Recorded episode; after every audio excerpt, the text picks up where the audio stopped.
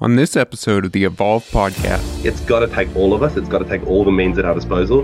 Like there's huge business opportunities here as well. Yeah. But you look at something like the Sustainable Development Goals, and it's, it's things like clean power for everyone Governments are not going to make all that power. Non-profits are not going to make all that power. Businesses are going to have to figure out how to make enough clean power for seven and a half billion people. Everyone has access to good food. Again, businesses, huge opportunities. Who's going to make enough food for seven and a half billion people in a way that doesn't destroy the, the environment and the ecosystem? Real problems are, are real business opportunities. Welcome to Evolve. My name is Brandon Stover, and I interview purpose driven founders and leaders to educate, inspire, and empower your success in leaving an impact on the world. The goal here is for the rest of us to ask the world's biggest questions, build startups to solve them, and live fulfilling lives in the process. Hey everyone, welcome to Evolve. I'm Brandon Stover, and today's guest has been the founder of five nonprofits and social enterprises and built the leading platform in cause driven crowdfunding, innovative partnerships, and social entrepreneur education.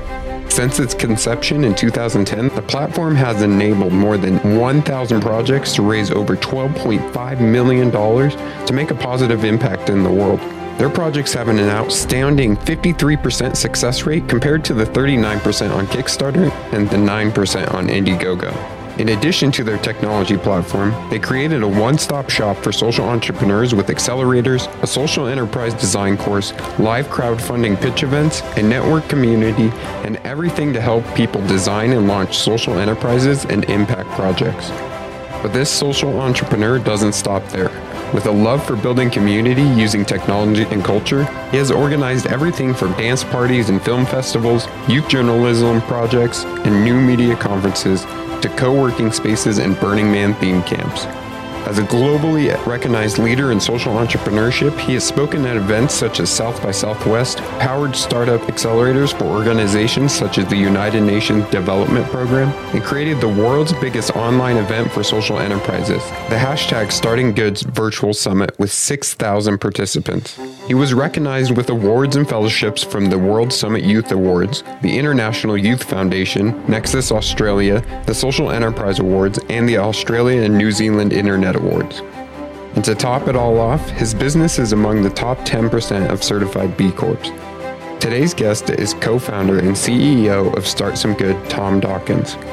Now, growing up, Tom's father was an academic and his mother was in public broadcast, but both were heavy activists. From an early age, he was shown what it meant to stand up for things that mattered. Eventually, an opportunity arose for him to take up an exchange program allowing him to travel from Australia to Washington State. And during this time, he had a transformative experience that opened his eyes to the possibility that even as a young individual, people can make a difference. And before long, he was launched into a career to make the world a better place. So I guess I was like, you know, lots of students in high school. I had no idea what I wanted to, to be when I grew up. I didn't really have a sense. I wasn't kind of terribly motivated. And then I stumbled upon this opportunity midway through year 10 to go on a student exchange program to Spokane, Washington. Well, that's where I ended up. That wasn't, I have to say, the moment I heard about it, I wasn't like, fantastic, I'm going to Spokane. but I was, but I was blown away by the idea that I could get out of kind of this situation that wasn't really very fulfilling for me at the time, high school, go away somewhere else, and I guess you know take some time out to have an adventure and to and to get away from all that all that stuff that was bogging me down midway through high school. And so I spent a year in the US, which would have been for sure a life changing, formative experience no matter what. But then I had a particular opportunity during that year to attend a conference in San Francisco called the State of the World Forum.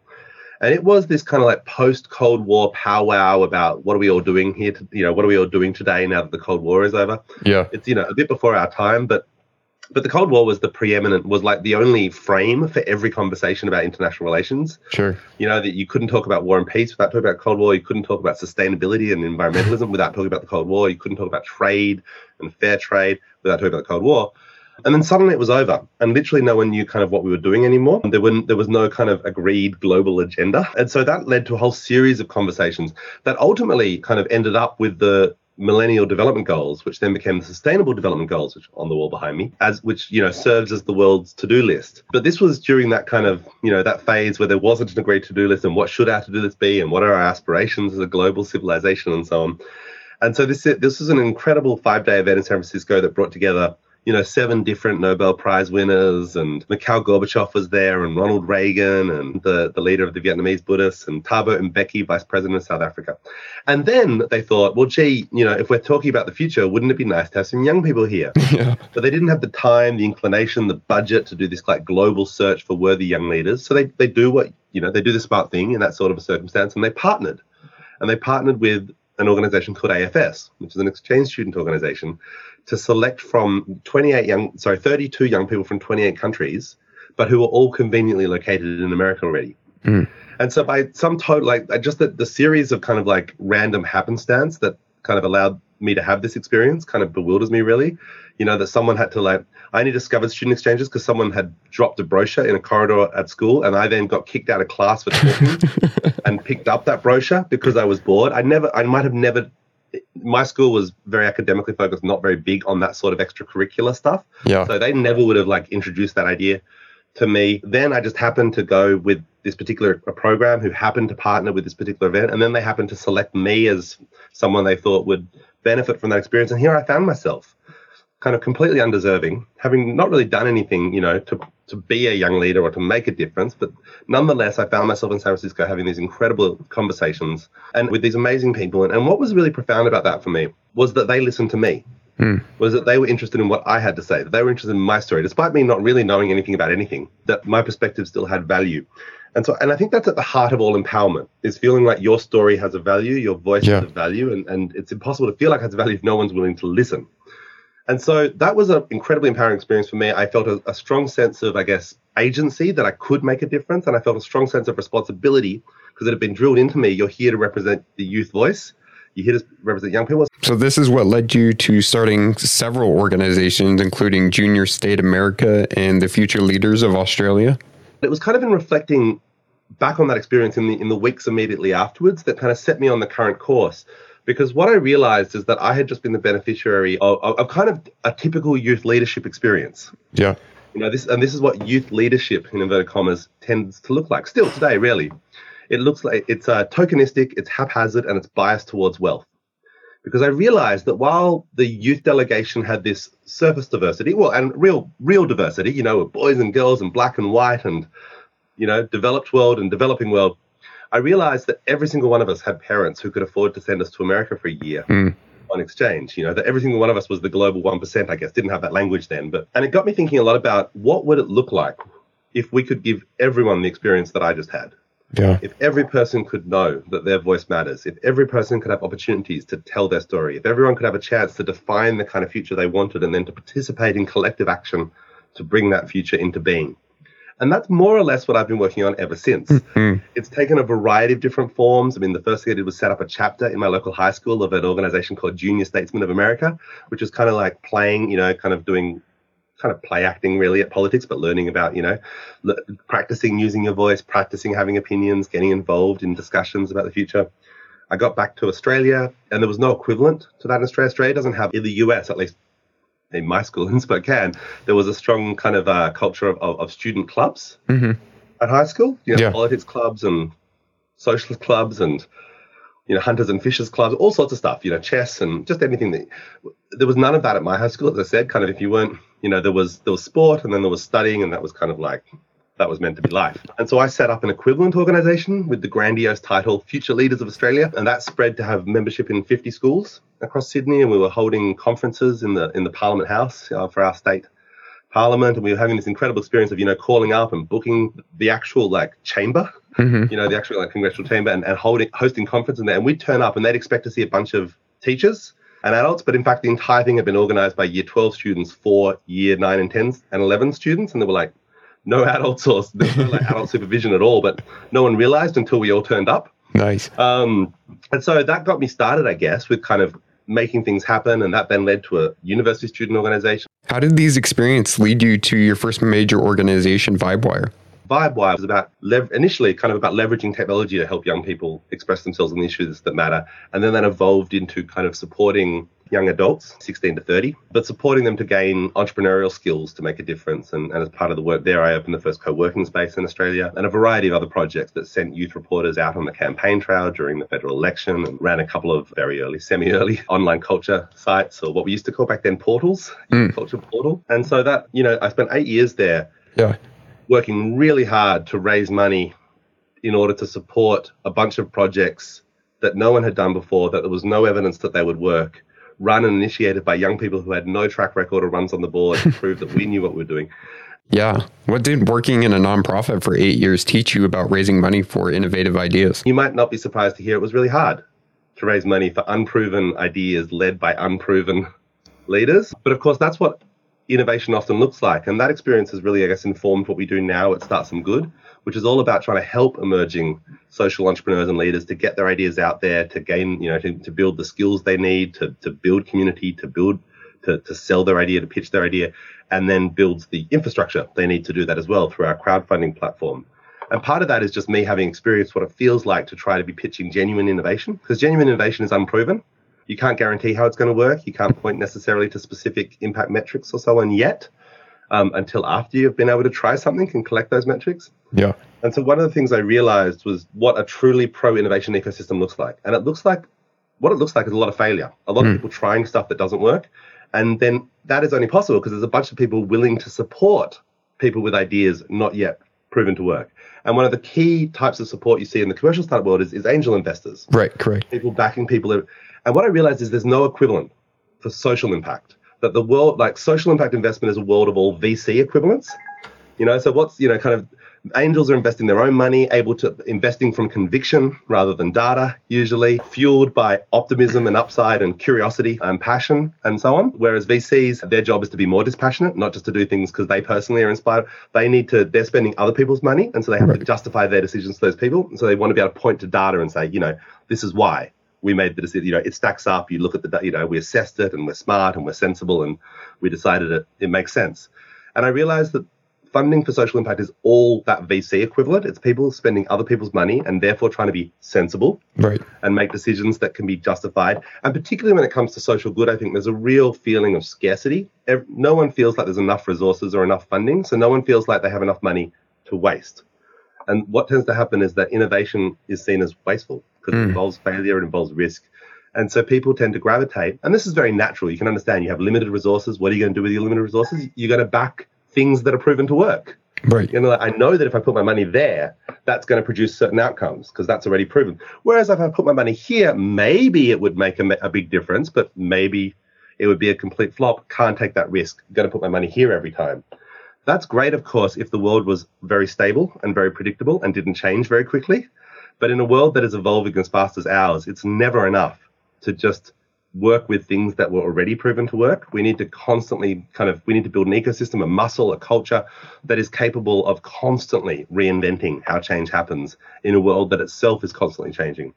Mm. And so that's a big gap um, for the social sector. Like, you know, it, and Start Some Good is, is trying to fill that through crowdfunding these days, through a lot of capacity building, design courses, accelerators, a big focus on skill development as well as providing infrastructure. But that's ultimately, you know, what we're trying to do is increase the pace of innovation for social change. Hey, this is Brandon Stover, and you're listening to the Evolve podcast with Tom Dawkins, co founder of Start Some Good. In just a moment, you're going to hear about Start Some Good and the heated race Tom had with other competitors as he launched his MVP. But first, I wanted to let you know that all the resources and lessons from this episode are available as a free worksheet at evolvethe.world and clicking on the worksheet button in the upper right hand corner. All the lessons from Tom's lifelong career in social enterprises are super valuable, but they're only as valuable as the ones that you're actually going to put into execution. So that's why I distill all the action items from each episode into one easy to use step by step worksheet so you can immediately start applying these to your life and business. Lessons like how to fund innovative ideas, how to launch a successful crowdfunding campaign, and where the biggest opportunities in social entrepreneurship is in the coming decade, and so much more. All these lessons are available at evolvethe.world and clicking on the worksheet button in the upper right hand corner. That's evolvethe.world, or you can follow the link inside the show notes of your podcast app. Now let's get back to the Evolve podcast with Tom Dawkins, co founder of Start Some Good, as he shares how during his MVP launch of Start Some Good, he had some unexpected competitors launching at the same time and started to run up against some challenges bringing this to market. Yeah, our launch was a bit of a disaster, to be honest. Uh, I mean, we didn't really know what we were doing either. We had planned, I guess we didn't do any kind of pre PR. We had no kind of coming soon or. And I think that if I was to do it again, I would have done a bit more. I, I think one of the things that we often see this with crowdfunding as well is people scared to kind of declare their intentions. Yeah. Worried, worried that someone will instantly kind of steal their idea and run with it and and whatever. And you know, people mention that all the time with crowdfunding. What if someone what if someone takes my idea? And I think that's actually a very low risk in, in most in, in most instances. The much greater risk is that no one will pay any attention whatsoever. Right that's the much more likely problem is that like desperate for someone to pay attention. Not that people are paying attention and stealing your ideas but that no one's noticing you at all. And i think that there's something very powerful in declaring what you're about to do that can attract interest and support and so on and and kind of put a line in the sand. But we were very i guess stealthy and then we were unveiling on march 1 so actually, we're almost up at the anniversary. Yeah. And our plan was to release a press release that literally had the heading, you know, I forget the exact phrasing, but basically we're, we're resting on the Kickstarter for social change mm. line, you know, which is very that classic where the X for Y. Yes, exactly. Yeah. Formulation where the Kickstarter for social change, which we very directly were. You know, we're very inspired by Kickstarter. We thought they were solving a very similar problem for for creative entrepreneurs which is how do you get around the gatekeepers in a given industry? So for creative, you know, for, for musicians, that was a record label, say. It, not so long ago, you you had to have a record label, or else no one would ever hear your music. Whereas, of course, today that's not the case. You may still want a record label, but there are places, there are ways to build relationships directly with listeners who like what you're doing and want to help you do more. And we thought that's what social entrepreneurs need as well, not just to, you know, not to endlessly bang their heads against the doors or the mm. gates of, of foundations and government and grants and all of that, but instead build a relationship directly with entrepreneurs. So so that line really worked for us. What what really killed us a little bit at the start was that two days before us, another platform launched using the exact same line. We are the Kickstarter social. What was extra annoying about that was that they weren't in fact the Kickstarter change. They were a different model that was trying to do like which was which was declared illegal like six months later. They were essentially oh, wow. kind of a, an end run around the laws restricting online equity investing at the time that instead of being equity, it was you would get a, a, share of future revenue. And so anyway, it was an investment. It was more like a I don't know what they call it, like an AngelList maybe or mm. something for for, okay. for social. It wasn't a Kickstarter. It wasn't you know it wasn't kind of project focused deadlines, the same sort of right. dynamics, the all or nothing model that we were using. But of course, with them launching, you know, they got that the, the traditional round of startup press, Kickstarter for social change launches, and then two days later we're like, we're the real Kickstarter for social. Change. we just ran this story, so we really we really launched to a whimper, got very little media attention, but nonetheless, we just got on with it, I guess, from that point. It's certainly never been in kind of a hockey stick type trajectory, but for almost 10 years now, we've been working hard and plugging away and slowly building our community and very, still very ambitious about where we want to get to next. Yeah, a big part of that was just sharing it around. As you said, like when you're first starting out, share that idea with as many people as you can. Is there some best practices or way to articulate and clearly state this to other people that you could share? That's interesting. I mean, I think there's a few different ways. You know, the question is always, I mean, one of our real beliefs or observations when it comes to fundraising is there is no one perfect formulation hmm. because people are very different. Right. So I think people are often looking for that kind of like, what's the perfect formulation? And, but it's always got to be, who are you talking to? Hmm. And then what are you trying to make them feel? And then we can start to think about how it is that you might achieve that. And I think a lot of people miss that, particularly purpose-driven entrepreneurs are very driven by their own message, you know, very passionate about their message. Yes. And they can sometimes become a little bit monomaniacal about a, sp- a very specific message. And they can also get caught up in, and this is often a, a kind of a recipe for failure at a launch, is they can get caught up in trying to convert people to their way of thinking. Hmm. This is why this matters. You should care about it. But the trick to, I think, successful launches, and really this is the business we're in these days because most crowdfunding campaigns on our site represent a launch. And one of our key principles is convene, don't convert. Hmm. Don't spend any time, particularly early on. Like down the track, they may that may be an important part of what you're doing. You know, if you're a if you're a renewable energy startup, yeah, at some point you need to convince people to switch from you know from carbon intensive energy to, to clean energy. So you will need to convert people as you go. But the launch is not normally the time to do that. And the crowdfunding campaign is not normally the time to do that. It's where you gather the true believers hmm. who want to help you achieve that goal. And that normally means that, you know, by definition, they already agree with it. They already believe in it. And so the way they talk about that on the, in the commercial startups is obviously looking for product market fit. That you generally want to solve problems people know they have. Right.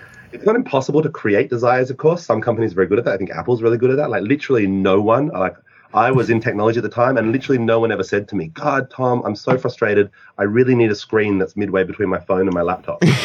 no one ever said that to me. And yet, you know, Apple was able to like launch the iPod, iPad, and it was very simple. People were like, oh, this is, you know, look at this. This is cool. I want it. And so Apple, you know, are in the business often of creating desire, but that's not normally where any of us want to be when mm-hmm. we launch. Um, it wasn't where Apple launched either, is worth observing. They built up a skill and a capacity and a cachet that enables them to do that over time. Where you want to start though is figuring out who already gets it. Hmm. Who already knows they have this problem? You know, if they're in, in any instance, you know, who, if you're if you're publishing a book teaching people how to add purpose to their company, who, who's already thinking about that? Who already wants purpose but doesn't know how?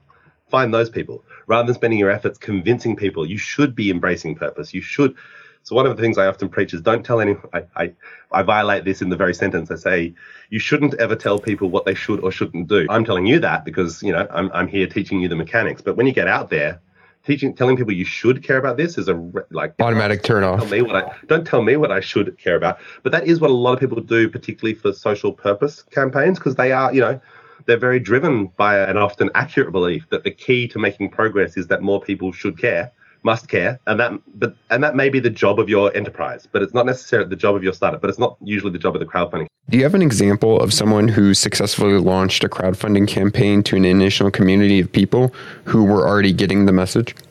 We had an app that successfully fundraised on our site, I think last year, um, and it was essentially an app that gamified eating less meat.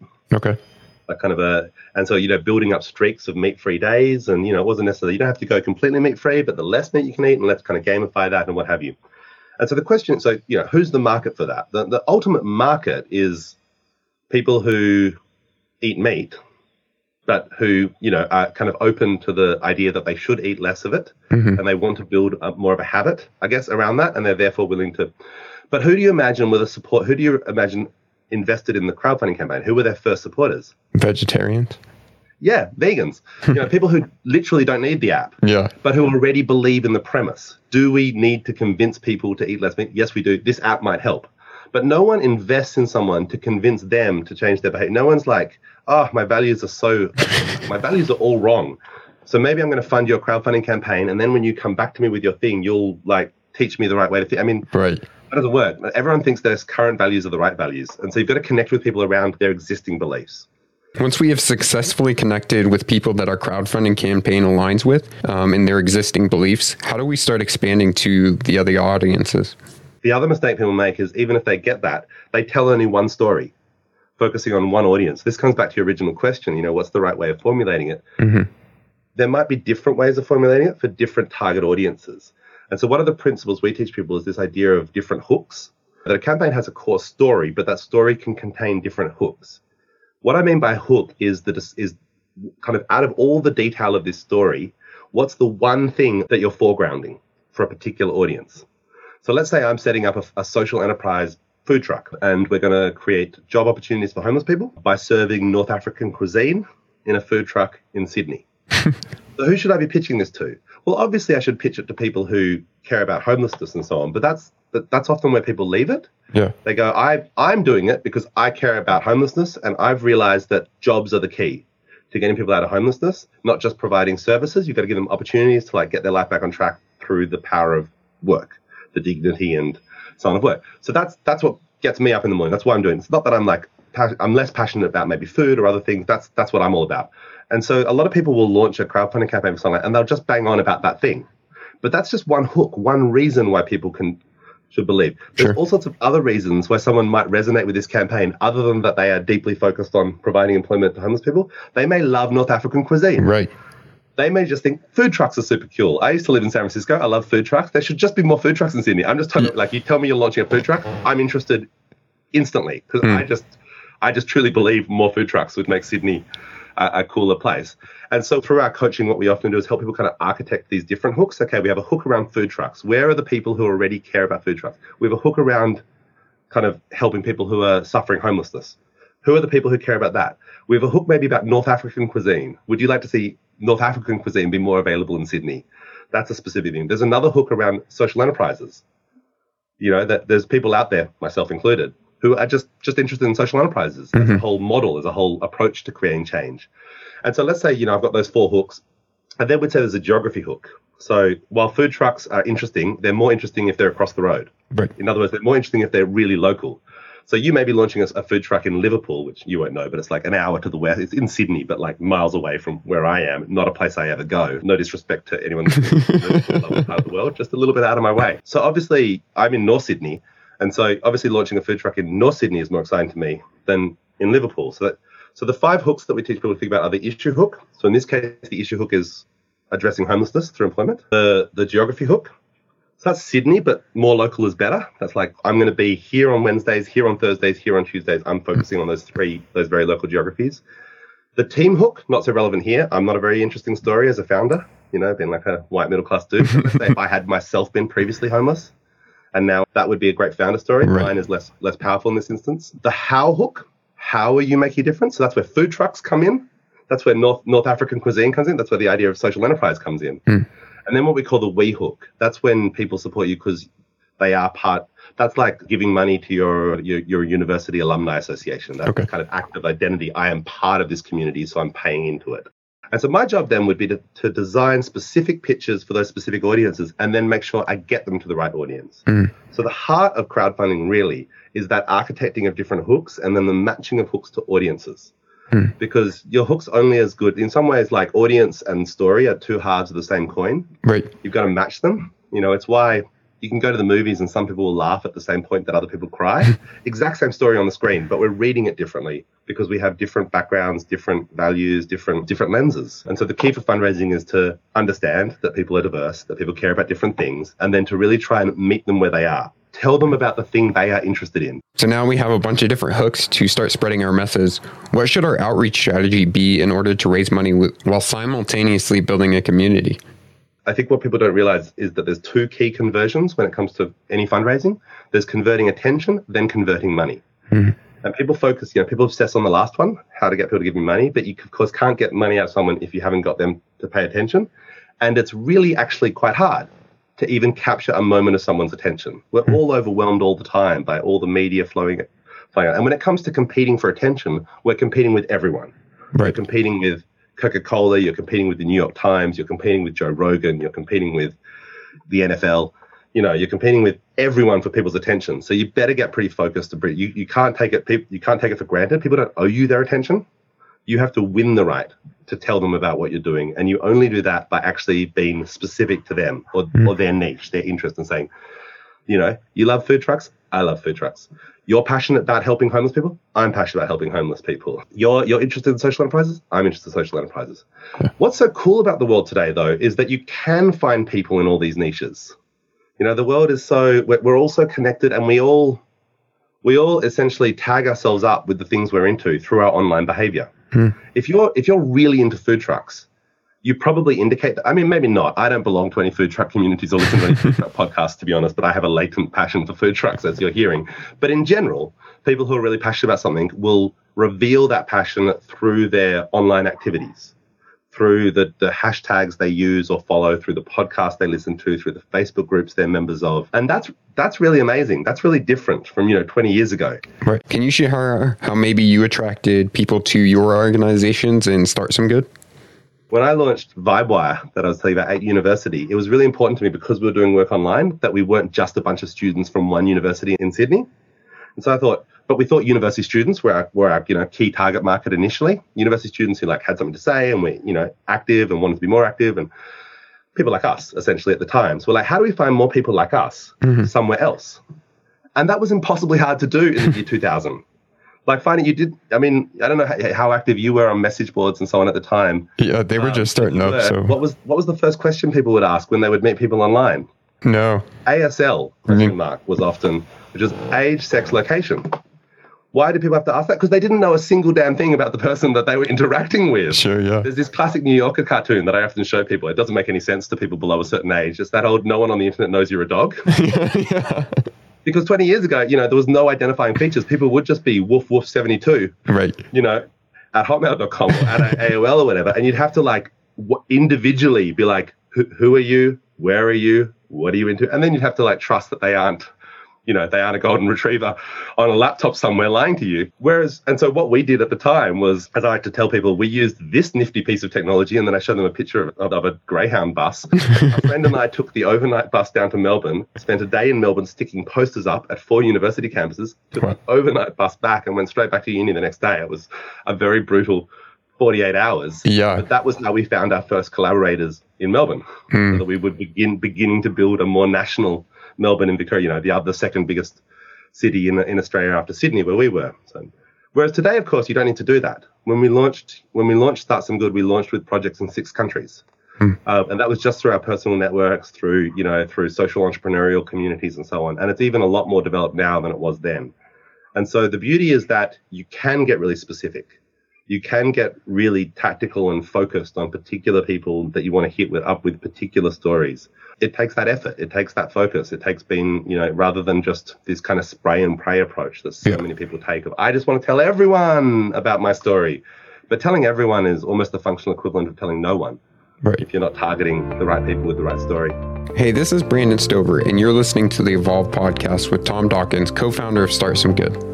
In just a moment, you're going to hear about how the biggest problems we face now in our current society can actually become the biggest business opportunities. But first, I wanted to let you know that all the resources and lessons from this episode are available as a free worksheet at evolvethe.world and clicking on the worksheet button in the upper right hand corner. All the lessons from Tom's lifelong career in social enterprises are super valuable, but they're only as valuable as the ones that you're actually going to put into execution. So that's why I distill all the action items from each episode into one easy to use step by step worksheet so you can immediately start applying these to your life and business. Lessons like how to fund innovative ideas, how to launch a successful crowdfunding campaign, and where the biggest opportunities in social entrepreneurship is in the coming decade, and so much more. All these lessons are available at evolvethe.world and clicking on the worksheet button in the upper right hand corner. That's world, or you can follow the link inside the show notes of your podcast app. Let's get back to the Evolve podcast with Tom Dawkins, co founder of Start Some Good, as he explains the opportunity social entrepreneurs have by addressing today's biggest challenges. In 2021, we've seen quite a paramount of a need for innovation from the pandemic to social issues to climate crisis. And you've said that each one of these is not only a social challenge, but a business challenge as well. Why is it of necessity for founders to create startups to address these, and what opportunities do you think that they get for doing so? Great question, Brandon. I mean, I just think it's so I think it's two things. I mean, one is that these are some very profound challenges that we have ahead of us. I think there's three relatively existential challenges before us. Climate is one, democracy is another. Hmm. I think when I was growing up, it felt like democracy, you know, end of history. It was kind of the era of end of history that you know, Yeah. liberal democracy, liberal capitalism and democracy have won the world, and that's just the end of it. I can't tell you how much it, spun, it spins me out now that like Nazis are a thing again. I, I totally thought that was, you know, that was the 20th century. But I think democracy is is actually going backwards. We've been losing democracies for the last hmm. 15 years. I worry that you know my childhood might have been the peak if we're not careful, and that requires that we reimagine democracies. We see massive loss of faith in the democratic process and in democratic legitimacy. In that idea that you lose an election, but you're like, we'll get you next time. In the US, that that's gone. I think that's a that's that's a massive crisis. And then the third, I think, is inequality.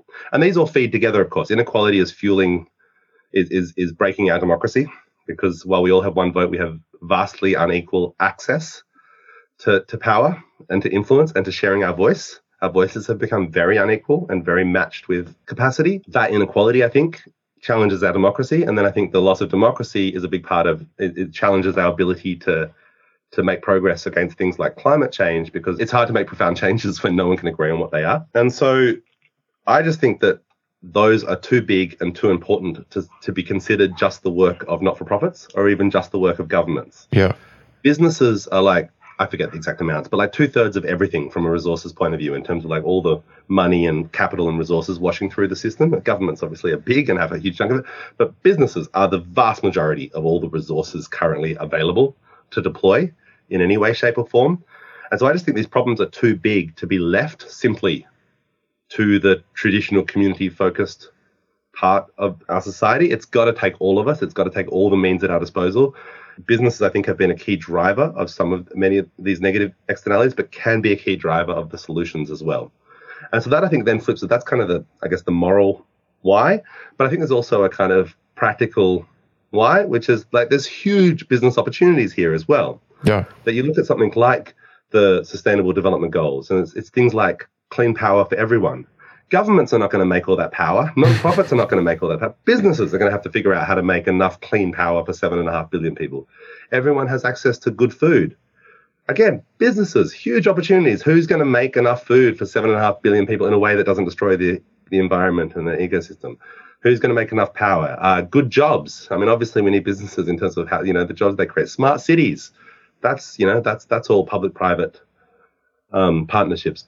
So I simply think if you look at something like that, the Sustainable Development Goals, it's just a list of like the, the biggest real problems in the wor- world, and and real problems are, are real business opportunities as well. To I think, and I think there's just incredible opportunities now to to do well by doing the right thing. Hmm. If we're able to take advantage of turning these major issues into opportunities through social entrepreneurship, where do you see social entrepreneurship taking our society now and then in the future? Where I think we are right now is I think of kind of four phases of social enterprise. The first phase was the niche. And so that's been you know, around for decades. Social enterprises aren't new. You know, they've been around for decades, mm-hmm. but it was a niche. People measured it in different, uh, you know, different different ways, but generally about 15% of the market was thought to be the ethical consumer. And what that tended to look like is that people had to kind of sacrifice. They had to go right. their way. They had to pay more. You know, so what it looked like was we used to shop at a little organic supermarket, for instance. And so that was a pain, you know, it, was, it aligned with our values and so on, no animal testing and all organic and all the rest of it. But, you know, I mean, we had to go out of our way. We had to go to the specialist little shop. We could never do our whole shop there. So, you know, it's a half shop and then you got to go somewhere else. It's, it's more expensive. That to me was kind of social enterprise 1.0. Social enterprise 2.0 is competing in the mainstream. So what social enterprise 2.0 looks like is that I can go to the mainstream supermarkets now, but buy social enterprise products. Mm. That they're right there on the same shelves competing with business as usual and often out competing. And so social enterprises are winning market share across a bunch of different categories, particularly in B2C consumer goods. So you see them, you know, growing and winning market share because being a social enterprise actually provides practical, real business advantages right now, not just kind of in theory in the future, but it makes your marketing more effective because people are more passionate and more likely to share your message. It makes your recruit, it makes you better at recruitment because people want to increasingly people with options and talents want to align their talents with their values and their sense of purpose. So it means you can recruit better people, keep them longer, have them do better, more passionate work. Right. And I also think it aligns you around innovating on things that really matter. But what I think that adds up to is that we're ready when the big shift comes. When when that policy change happens, it means we've already invented businesses that mm. are low carbon, that are low pollution, that are low you know negative externalities. So when negative externalities are priced in, suddenly these products that in some cases are a premium product now will actually be less expensive than in everything yeah, else. They get the profit margin. Exactly. Because they won't have to suddenly pay for all these other negative externalities. We've already done the hard work, already sacrificed in the short term to do the right thing and to build businesses that we're like social enterprises already measure, measure or at least acknowledge or at least think about their negative externalities already. You know, that's kind of what it means to be a social enterprise is to is to try to maximize the positive externalities and minimize the negative externalities. Um, and so I think phase three of social enterprise is when those tactical advantages, more efficient marketing, better recruitment, those become systemic advantages at a pricing level. When when when that, that shift happens, as it must, it's just a matter of time. At some point, we're going to be like, why are we not taxing the thing we want we want less of, carbon pollution, etc. And rather than taxing like employment, payroll tax and stuff is madness. Yeah. you want people to have jobs, the things you want, tax the things you don't you want less of. We'll get there, and so that will create, us, I think, a systemic and almost unbeatable advantage. And that people will have to get with the program, whether they are personally driven through their morals or not. Just the economics will force businesses to adapt. And then I think we get to the final stage where social enterprise becomes the new norm. Hmm. And we actually don't need a phrase like social enterprise as a phrase disappears because it just becomes the new expectation as to how businesses behave. Like right. just have an expect, which is not new, by the way. This is kind of like 200 years ago when businesses were local and responsible to a local community. They had to, you couldn't you couldn't put sawdust in your bread, or everyone would be like, "I'm not shopping there." You're like, what the yeah. hell, man? Yeah, that was the worst ever. You had to be responsible to your local community. You know, the, the, that, that local philanthropy, local leadership was all seen as, as as part and parcel, and we're going to, I think, get back to that somewhat, but in a new way, at a new kind of globalized level. I'm in that final phase. And so where I think we are right now is in that second phase. And I think it's a little bit like uh, kind of an analogy that I like is, some, is like the Japanese car makers before the oil shock in the early 70s. So in the early, for those who aren't, the potted history is in the early 70s, OPEC, the Organization of Petroleum Exporting Countries, formed as a you know oligopoly of oil producers and reduced the amount of oil they were exporting in order to ramp up the prices. And so almost overnight, the cost of petrol, gas, fuel doubled also. And of course, this was a massive crisis for all the Jap- all the American car manufacturers who had very inefficient vehicles because right. there'd been no demand. Not, not, the market hadn't pushed them to make more fuel efficient vehicles. But the Japanese car manufacturers were already doing it, not because they were genius, future, you know, like predictors of the future who knew that the price of petrol was going up, but for local reasons. Hmm. For the particular di- dimensions of the local market in Japan had already pushed car manufacturers to make smaller, more fuel efficient vehicles. And so I think that's where we are with social enterprises right now. We're, we're like the Japanese car manufacturers. We're doing the work. We're creating, you know, the, the, the vehicles, so to speak, the companies, the business models that are fit for the future. And then when that change happens, as it must, sooner would be better than later, obviously, suddenly everything's going to flip. And these people who've already done the work will be so far ahead of business as usual, which will have to catch up and start doing the work. Hmm. And so that's ultimately where I think that what needs to happen. Well, before I get to my last question, where can everybody find out more about you and start some good? Yeah, thanks. Would love everyone to check us out and connect with me. I mean, Start Some Good, startsomegood.com is the best place. That's the crowdfunding platform. Our main course that we run is called Good Hustle, and it's a 10 week social enterprise design program. So it kind of reverse engineers everything we've learned over 10 years of helping people launch into a series of into a set of design principles, like things you need to get right in order that you will be launchable mm-hmm. when the time comes. And so it's things like you know clarity on your impact model, as well as your business model, as well as your target market, your pitch, all the way through to personal self care as such an important part of surviving, excuse me, the long term journey of entrepreneurship. So that's at goodhustle.online if you want to find that directly. If you want to connect with me, I love connecting with anyone who's doing social entrepreneurial stuff or aspiring to do so. I would very much welcome you to connect with me on LinkedIn or Twitter are my two kind of public engagement platforms. And let me know that you you heard me on this on this show. If you want to connect on LinkedIn, and I'll, I'll approve all of those because I, I love just being in, in connection with anyone else who's on this journey and, and hopefully there'll be something that you have to learn from from my updates, and I know that I'd have things to learn from you as well because we all, you know, as I as I keep saying, the world is is ever changing, and so everything we've learned yesterday may not still be relevant tomorrow. We have to constantly learn from each other as we go. Absolutely. Well, I'll put all of that in the show notes for everyone. Uh, my last question is: How can we push the world to evolve? That is such a big question. That is the question. I mean, there's a few key pieces, I guess. I think so ultimately, if I maybe if I could focus this on social enterprise and the role I think, because I think I think ultimately social enterprise is the key. You know that it's not just we don't just need better businesses, we need a better style of capitalism. Mm. And frankly, you know, I think that people might say this sounds very socialist, but in fact, it sounds like how capitalism should work. I'm actually a really big believer in capitalism, and I don't believe that's what we've got at the moment. Mm. The way capitalism should work is that things cost what they cost, and you decide if you're willing to pay for it. But right now, things don't cost what they cost. Mm. Most things are based on external, externalizing the negative consequences. So Coca Cola doesn't pay to pick up their trash, doesn't pay to deal with the obesity epidemic, doesn't pay for the carbon intensity of aluminium mining and can manufacturing. So they get to just that. So they get to essentially, you know, keep all the positive upside from the product, the money it earns, while avoiding all the negative downsides that's broken as a system. Yeah. And so that, I've got nothing against Coke, nothing against. I, honestly, I don't, I don't care if you want to drive a, a petrol car for the rest of your life. It should just cost ten dollars a gallon. Or, I'm not sure how gallons work to be honest anymore. About here. But it should just cost a lot. You, that should just be a choice you make. You know, it costs a lot to keep a horse. Some people love riding horses. Yeah. That's cool. It just costs. You know, you just got to pay for the horse. yeah. Um, it should be the same with a petrol car. And if you, you know, and then and then people can make real decisions. How much do I want this? Do I, right. you know, a, a, can of Coke could, should cost ten dollars. I love Coke. Doesn't matter. I'm going to pay for it. It's a real treat for me. It's one of my favorite. Good for you.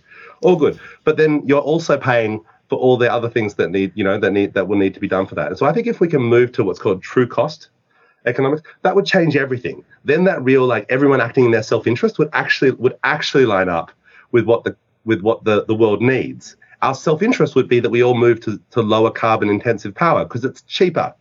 as well as cleaner mm. in the long run. Good food should be cheaper than bad food, not the other way around. And so if we could, and so I think ultimately that's what needs to change. And I think that what social enterprises are doing, and that requires policy change. That's not something social enterprises can do on their own.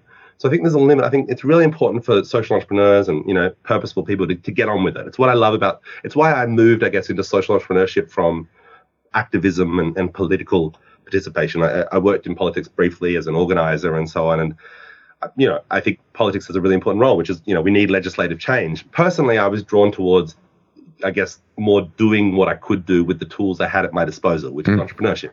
For me, you know, you you, you take what you can and, and make the best impact you, you got without waiting for someone else to do it for you. Yeah. And so I think that's important, but I also think there's only so far that can go. That that social enterprises alone can't make a wholesale shift of power generation. There is going to need to be, we need to put a price on things like pollution in order that the market can correct and that people's self-interest can line up with the reality of the world. There's no single social enterprise can can really change things systemically in the way that we need. But collectively, through our voice, our activism, through harnessing our audiences, by building communities of people who share our values, we can begin to also exert some exert some of that pressure on government that will hopefully lead to that big shift. Yeah, love that, Tom. Thank you so much for coming on the show today and sharing everything that you have. Thank you so much for this opportunity, and just big shout out to anyone who is doing that work of designing those models for the future, designing those those positive positive impact companies. I think that's just the most important thing we could be doing right now. And I really salute you. Would love to connect with you and anything we can do to help you get your idea out there, rally the resources you need, and, and ultimately make a difference. It's what we're here for. That was Tom Dawkins of Start Some Good, the leading platform in cause driven crowdfunding, innovative partnerships, and social entrepreneur education, which has enabled more than a thousand projects to raise $12.5 million to make a positive impact in the world. That is an astonishing amount, and I am so grateful for Tom sharing the best strategies for crowdfunding today that made those 1,000 projects successful. I thought it was particularly helpful how much he emphasized understanding who your audience is and how to start crafting your message for that audience so they resonate and become champions of your cause and business.